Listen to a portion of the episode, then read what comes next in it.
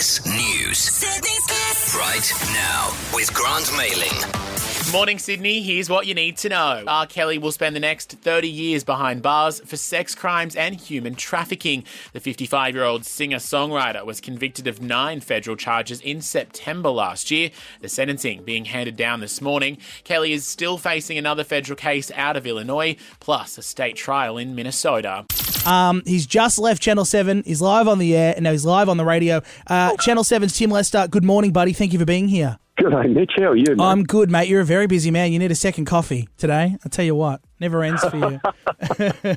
um, hey, wrap this case up for us because uh, everyone's waking up to the news. What do we need to know? What are the takeaways? Uh, what you need to know is that R. Kelly is a, a superstar of R&B music. At the, at the king of R&B was known as back in the 1990s. Right. 70 million record sales across 30 years. Today, a judge has hit him with a 30 year prison term uh, for his sexual crimes across all of those years.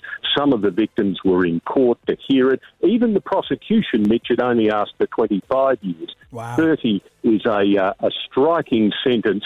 He's a 55 year old. He also faces additional charges in two other American states that he's yet to answer to. You'd have to say it's likely he'll spend most, perhaps all of his life behind bars. Wow. So the judge has clearly made an example of him, right? Because this case is so publicised. Everyone's talking about it. We're in Australia. We're talking about it. 30 years, does it seem extreme? I mean, no, knowing the crimes, it doesn't seem extreme. But considering, like you said, they were asking for less, that must mean that they're making an example out of him, right?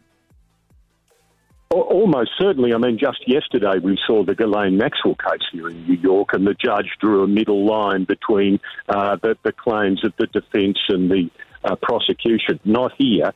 This is a particularly stiff sentence. Yeah. Uh, it reflects the fact that the judge saw not just sex crimes in this, we shouldn't say just sex crimes, mm. but not only sex crimes in this, but crimes of violence, crimes of intimidating uh, his victims over many years, essentially setting up a system so that his victims didn't feel free uh, to report on him. And, and in a way, the tragedy is that for so long it worked. Yeah. Uh, but yeah. finally, in September last year, the guilty verdict, and now a very strong sentence. So, um, have we heard from any of the victims yet? Have any of the victims come out? Are they happy with the sentencing? They are, in fact, very much uh, like the victims who spoke yesterday after the Ghislaine Maxwell finding here in New York. Um, they're, they're, they're, pleased, they're, they feel vindicated, vindicated, they feel relieved, but in a way, nothing about this can be happy. Yeah. And so to say there's a happiness here is, uh, I think, or, or, or a celebratory mood kind of misses the feeling here. Mm, there is a mm. sense of tragedy in all of this. Uh, and and but but uh, do they credit the judge with a strong and positive decision? My word, they do. God, it seems like it's all going on behind you. Well, you're a busy man, Tim Lester. I won't keep you for long. I do want to know, though, I'm reading online. Uh, apparently, he's going to uh, um, dispute, appeal the sentence. Do we, are you hearing anything from his legal team there? Are they going to appeal the sentence that they've just handed down?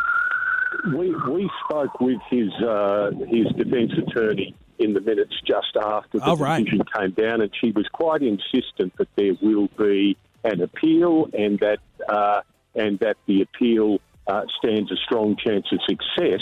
The only the only thing I'd caution in that regard is that, in a way, a defence attorney almost has to say that in this situation, right? They're representing yeah. their client. Uh, they need to come out with a bit of indignation and a bit of dissatisfaction. So for for her to come out and suggest there will be an appeal and stands a strong chance of success, it, it might just be pro forma talk. Might be the template that the defence attorney feels like she needs to apply yeah. um, in these circumstances. But look, officially, yes, they say they will appeal. Um, problem being is they they uh, also have to defend him in charges in Illinois and Minnesota as well. Right. So, so even uh, if it drops down here, they'll just add the more. Yeah, over there in the other ones. Yeah, right. So, uh, so even if he were to get significant gains on appeal, uh, he's got he's got problems elsewhere. And just looking, there's no reason that we can see, obviously, uh, that would give grounds, for, yeah. strong grounds for an appeal at least yet. So, so frankly, um, I, I think you'd have to conclude his prospects are not great. Yeah, agree. Hey Tim, well you're down there, right? You're right in the US. Uh, how's how are the crowds outside? Because we've seen with just a, a, couple of weeks ago, Johnny Depp, Amber Heard, um, and the Weinstein trials. There are people outside these courthouses. Was it the same today? Yeah, it was fiery outside the court today. Not not a lot of supporters, but some, and mm. and uh, and certainly a bit of electricity in the air. Right. Uh, almost an aggro in the air, if you like, and a very big media contingent. This this had um, cameras to match uh, the Depp Heard trial and uh, and Ghislaine Maxwell's uh, sentencing of yesterday. Yeah, so of course. There was a lot of interest in the US in this case, and uh, and that was reflected in the crowd and the feeling outside the court today. Tim, are there still fans that believe that he's innocent? Like there are fans that will just not admit that he's done these crimes, he's committed the crimes. There are, yes, yeah. there, there, are. There, absolutely, there are. There are, are fans that. Um, uh, stick by him through and through, and there are others that are that are um, angered by the fact that despite everything they do, right? So there's there's I suppose that's the electricity that yeah. we're, we're, seeing outside the court. Yeah. Um, uh, but but this all of these cases, the three the three cases you've just mentioned, um, all go to this question of celebrity. Yeah. People we hold in special, special esteem, right? Uh, and there's little doubt that in the R. Kelly case, certainly, and, and, and certainly um, also in the Maxwell case, that celebrity protected them.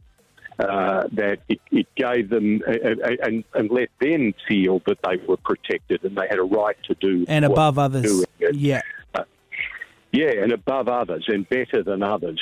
Uh, this, this, and Maxwell, both two cases that really strongly play to that. The Johnny Depp one is interesting because, of course, he won uh, recently. Yeah. Um, uh, so it, it uh, uh and his fan, he, he had a legion of fans, and uh, and there's now plenty of gossip around that he's about to to refire uh, his extraordinary movie career. look, you've got the Hollywood gossip too, Tim. You've got it all. You do crime reporting and Hollywood gossip. You're giving Angela Bishop a run for her money. All right, buddy, you're, you're a superstar. Uh, Tim Lester, guys, from Channel 7. He's live there in the US at the courthouse. Thanks for coming on, mate, okay? Stay safe. Good, good on you, Mitch.